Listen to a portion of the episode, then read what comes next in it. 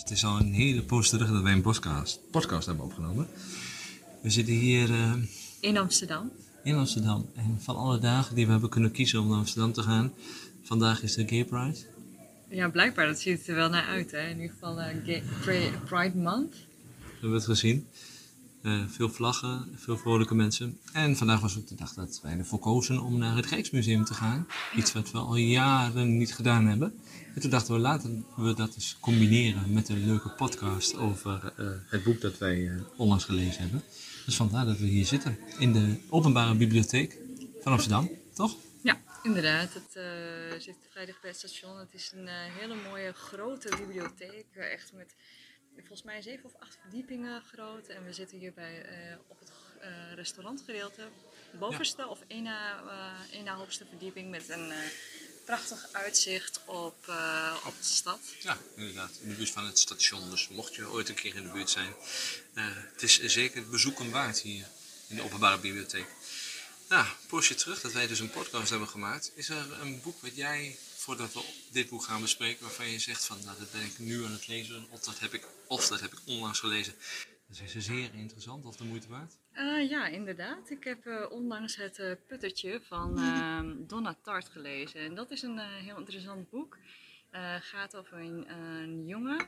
ehm, nou, die, die woont in New York met zijn moeder. En op een dag gaan ze naar een museum. En zij vertelt hem allemaal alles over een heel speciaal museum. Eh, of eh, over een heel speciale schilderij. En ehm, dan, dan, gaat, dan dwaalt hij eventjes af en dan gaat de moeder even weg. En dan is er ineens een explosie. En naar aanleiding van ehm, die gebeurtenis, dan, dan wordt zijn hele leven ontregeld. En het staat altijd in, ehm, ja, in dienst van. Het heeft altijd iets te maken met kunst. Het is heel, heel bijzonder, heel levendig, een heel mooi boek. Ik zou het iedereen aanraden. Het is ook een beetje zo'n ehm, coming-of-age boek, maar dan met een spannende twist. Oké, dat heb ik wel vaker gehoord, de coming of age.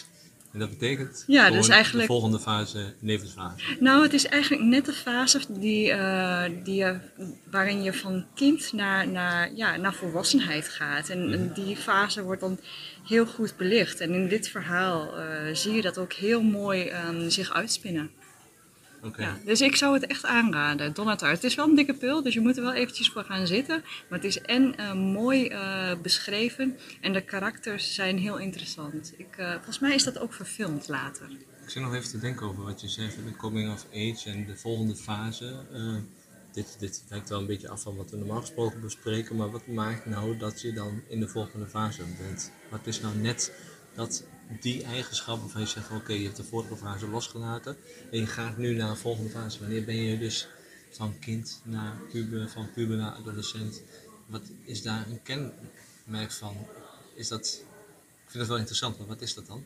Het verlies van onschuld of bewustzijn van je eigen plekje. Ja, nou ja, als je het eh, in het licht van dit boek eh, ziet, dan inderdaad het eh, verlies van onschuld, het omgaan met veranderingen van, van, van de realiteit, eh, van je eigen beschermde wereld naar een hele andere wereld. Ehm, het eh, omgaan met nieuwe gevoelens, met nieuwe ervaringen en eh, nieuwe vormen van relaties aangaan.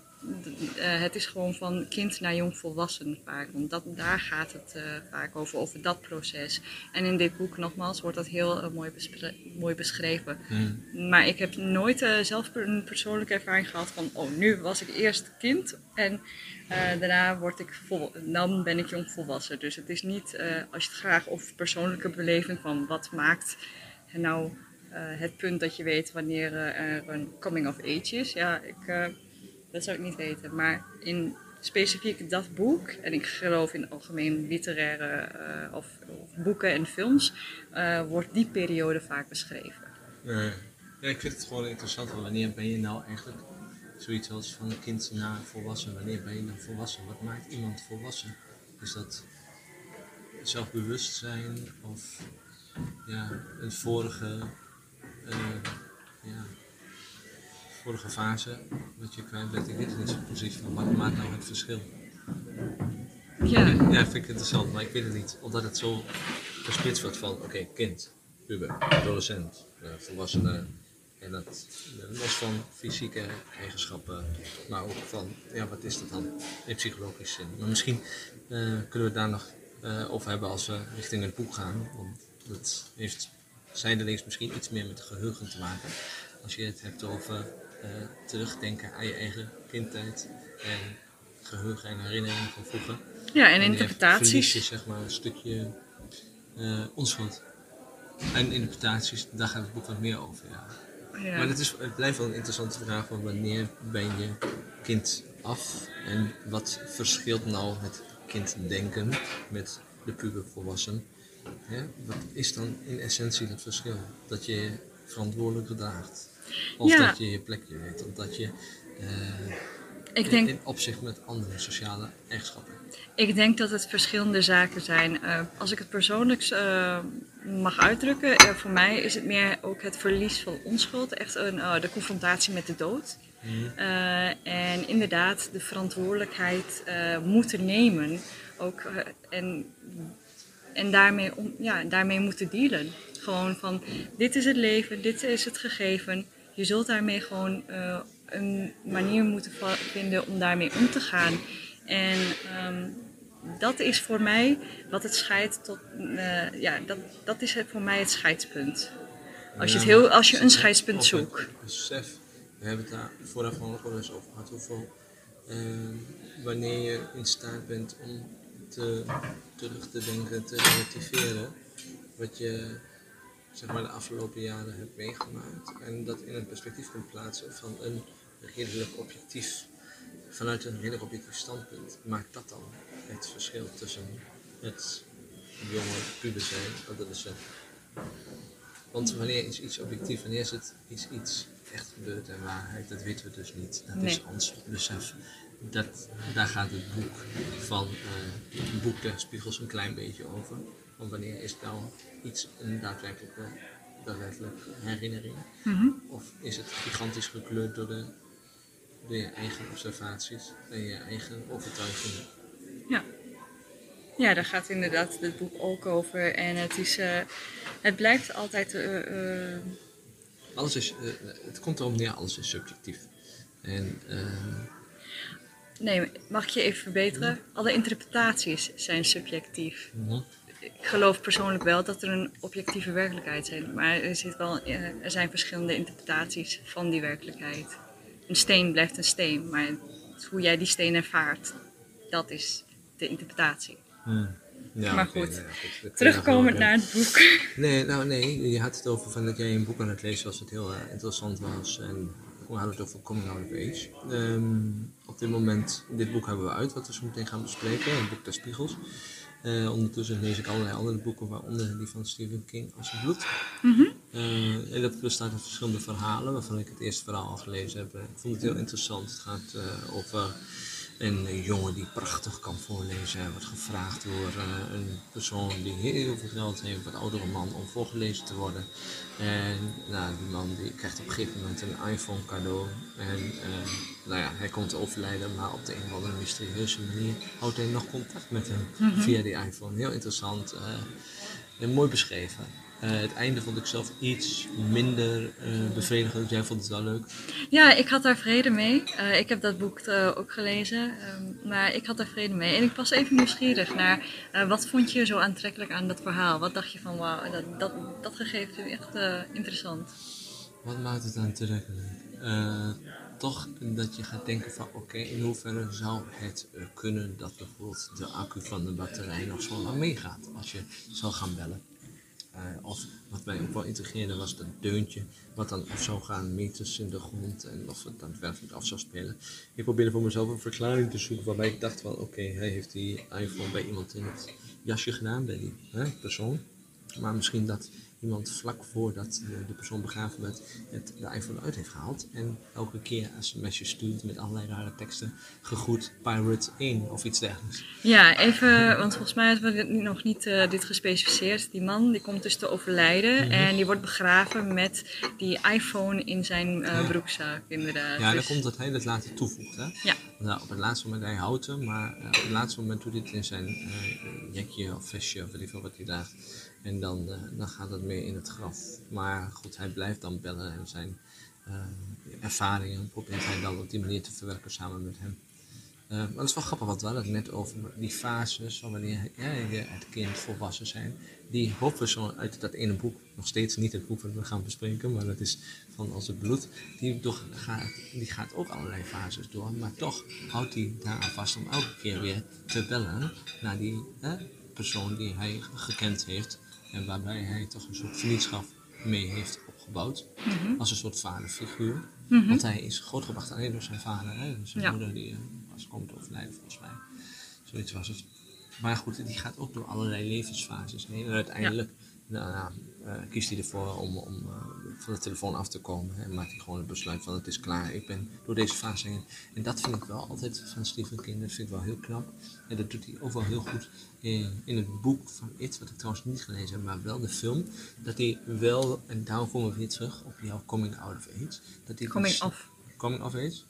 ehm, dat hij die fase afsluit van oké, de onschuld, maar tegelijkertijd het plezier, eh, de, eh, ja, eh, hoe het? Dat, dat je geen zorgen hebt, hè? Het, het Ja, kind zijn. de zorgeloosheid. Zorgeloosheid en natuurlijk het onbekende en de angst. Nou ja, die angst zit heel duidelijk in het. Ehm, maar dat komt wel heel vaak weer terug in zijn boeken, vind ik. Het afsluiten van die levensfase, die Ja. jeugdfase, het plezier, het samen zijn. En eh, ja, En als ik nog één ding mag toevoegen, ook wat ik persoonlijk vind eh, bij die levensfa- levensfase echt hoort, is het magische denken dat daar ook echt bij hoort. Ja. En eh, als je even het verhaal neemt dat jij eh, net schetst, hè, van als het bloed, ehm, ja, het lijkt wel alsof, alsof als hij dat mobieltje weggooit, als, alsof die hij ook, magische ja, die magische Die fase magische ook fase is voorbij is. Ja, Ja. ja. Dat vind ik altijd heel knap dat hij dat doet. Inderdaad, een stukje magie, verwondering. Dat, dat raak op een gegeven moment als volwassen zijn kwijt. Misschien is dat wel een deel van het antwoord van wat is nou hè, de volgende fase wanneer je het kind zijn verliest. Een stukje verwondering dat je af en toe als je wat ouder bent wel weer kunt krijgen door bijvoorbeeld naar kunst te kijken. Ja, bijvoorbeeld. Ja, ja, Maar- want het is niet zo dat je eh, als volwassene geen verwondering kunt Nee, ervaren. maar, Maar, ik denk meer dat je meer in de sleur zit en meer de structuur en meer de verantwoordelijkheid draagt en voelt. Dat je daar misschien minder oog voor hebt. Misschien op bepaalde momenten wel, momenten wel, maar minder. Ja, je moet er echt het besef voor nemen, de tijd voor nemen Ja. en het beseffen. ja, mee Goed. eens. Genoeg eh, uitgebreid. We gaan het eens hebben over het boek door eh, de schrijver. En we zaten een beetje te zoeken met die naam. Shirovici? Ja, zo, zo, zo zou ik het ook lezen. Wacht even, hoe, hoe staat het hier?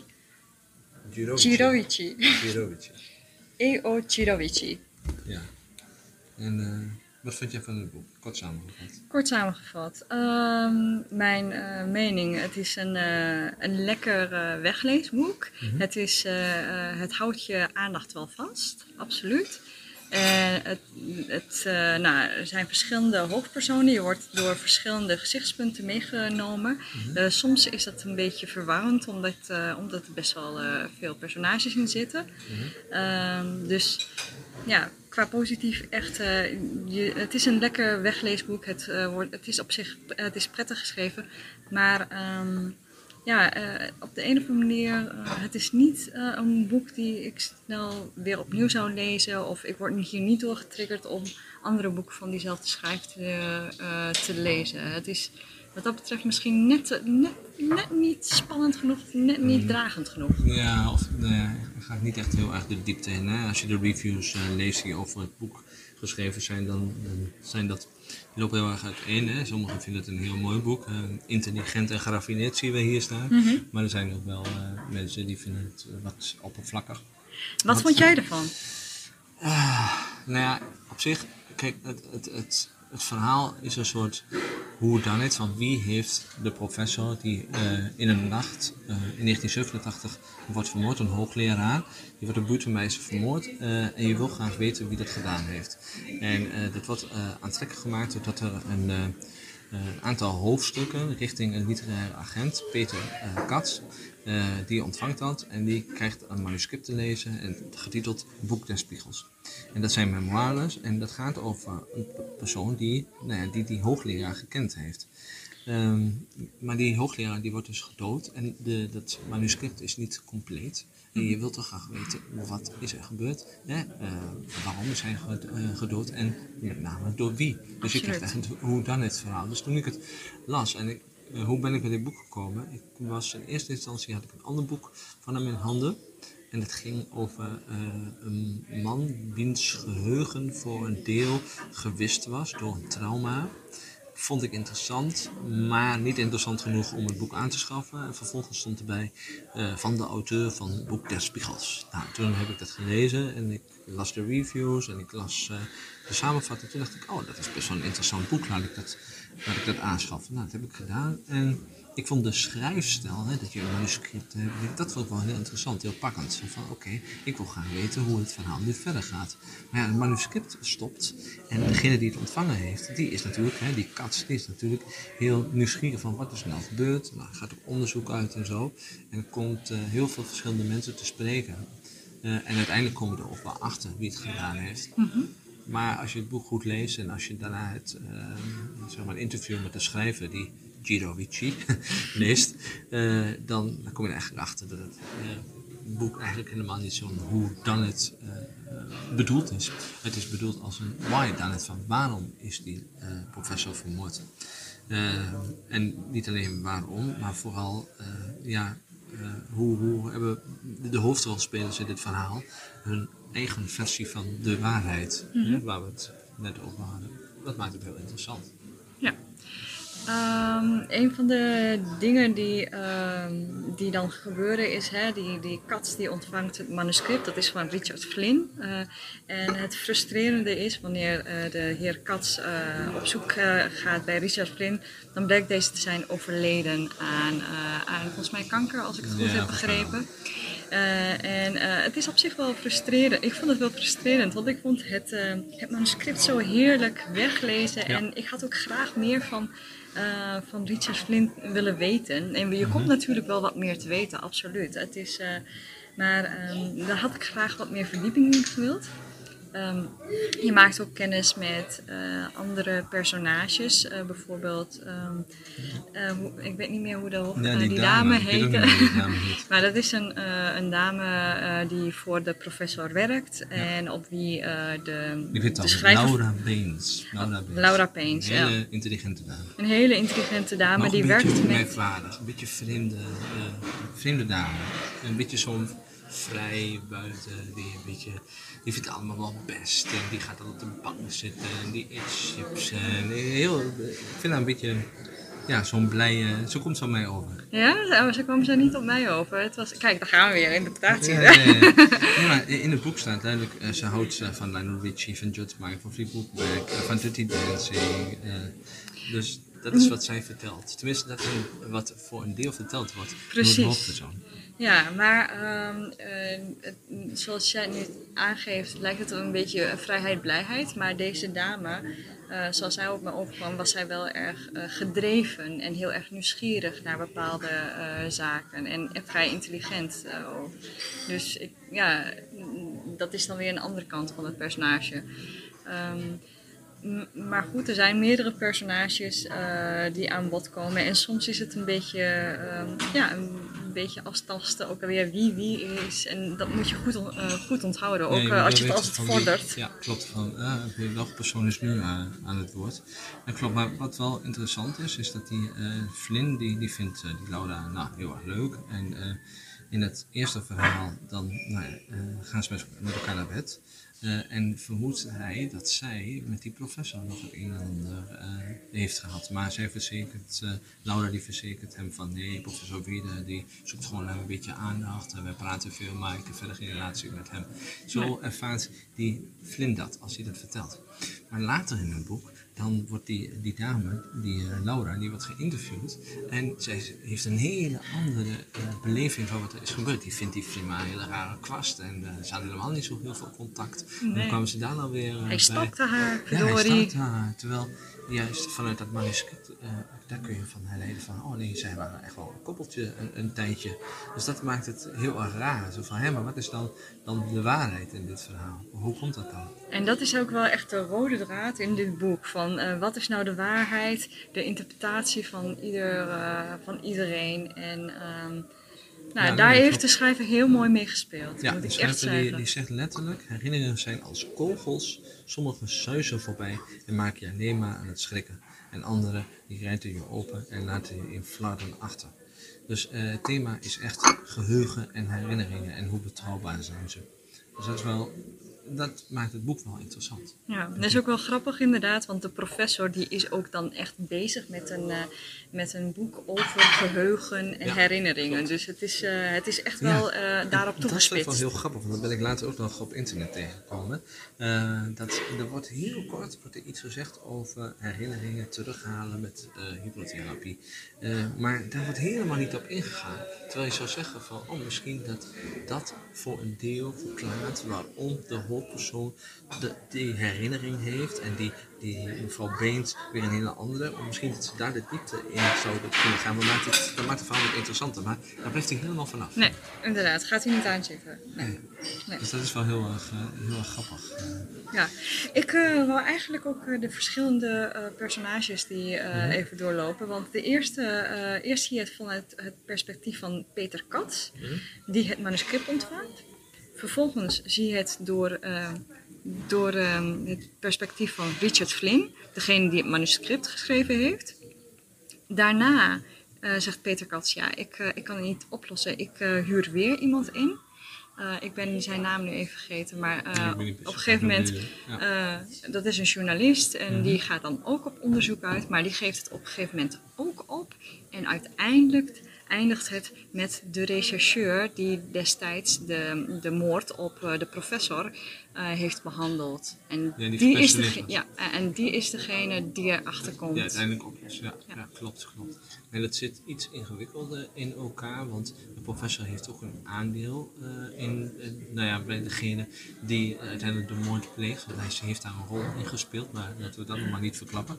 Nee. Ehm, en, maar ook daar weer geldt weer voor van, ja, het heeft allemaal te maken met de herinnering. En eh, op een gegeven moment eh, zegt eh, de schrijver ook van ons geheugen is geen videocamera die alles maar opslaat, hè, wat, wat er gebeurt, hè, wat, voor de lens zich afspeelt. Maar het is een combinatie van wat we in ons hoofd als eigen scenario schrijven eh, creëren. Hè, wij, wij, wij kennen slechts flarden van die werkelijkheid. En dat is wel grappig, want daarom zei ik ook van ja, weet je, jouw kindertijd, jij herinnert jouw eh, jeugd. eh, nou ja, wij zijn broer en zussen, we hebben heel veel gezamenlijke herinneringen, maar die zijn wel anders. Ja. Want jij hebt weer andere herinneringen, of flarden van herinneringen.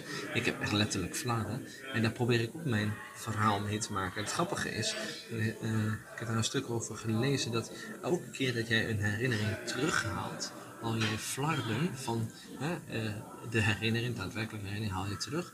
Maar te- tegelijkertijd maak je nieuwe associaties, waardoor uiteindelijk die herinnering, als het zeg maar 30 centimeter herinnering is, is de originele herinnering misschien maar een millimeter, want de rest heb je er uiteindelijk bij bedacht. Ja. Om het plaatje compleet te maken, om zelf eh, de foto in te vullen. Dat is wel heel Dat interessant. is heel erg fascinerend inderdaad. En wat zegt dat inderdaad over onze eigen interpretaties van wie wij zijn? Ja, En onze relaties. Ja, dat is... eh, ja. Ik vond het wel heel interessant inderdaad. En dan krijgen we heel vaak dat als we onze eigen herinneringen nemen, dan is dat misschien een combinatie van video of foto. Ik herinner me van de foto. Ja. Hè? En daar bedenk je als het ware toch een verhaal bij. En natuurlijk heb je nog flarden van de echte, daadwerkelijke herinnering. Maar eh, de, de herinnering, wij slaan het niet op als fotootjes of als beelden. Hè? Onze neuronen werken nou eenmaal anders. Wij slaan iets op als associaties. En daarom construeren we op onze eigen, eigen werkelijkheid. Ja, ja. Dat maakt het wel heel interessant inderdaad. Dus het is, eigenlijk is dit boek, eh, het gaat om het verhaal, het gaat om het geheugen, maar het zegt ook iets over je eigen herinneringen. Ja? Dus dat, dat maakt het wel heel interessant. Ja. Ja, Ja. het, het is, ehm, ja, eh, ergens las ik ook, dat vond ik ook wel treffend hoor. Eh, die die is dan ongeneeslijk ziek. En eh, wat hij graag wil is het manuscript compleet maken, zeg maar de herinnering compleet maken, het plaatje compleet maken.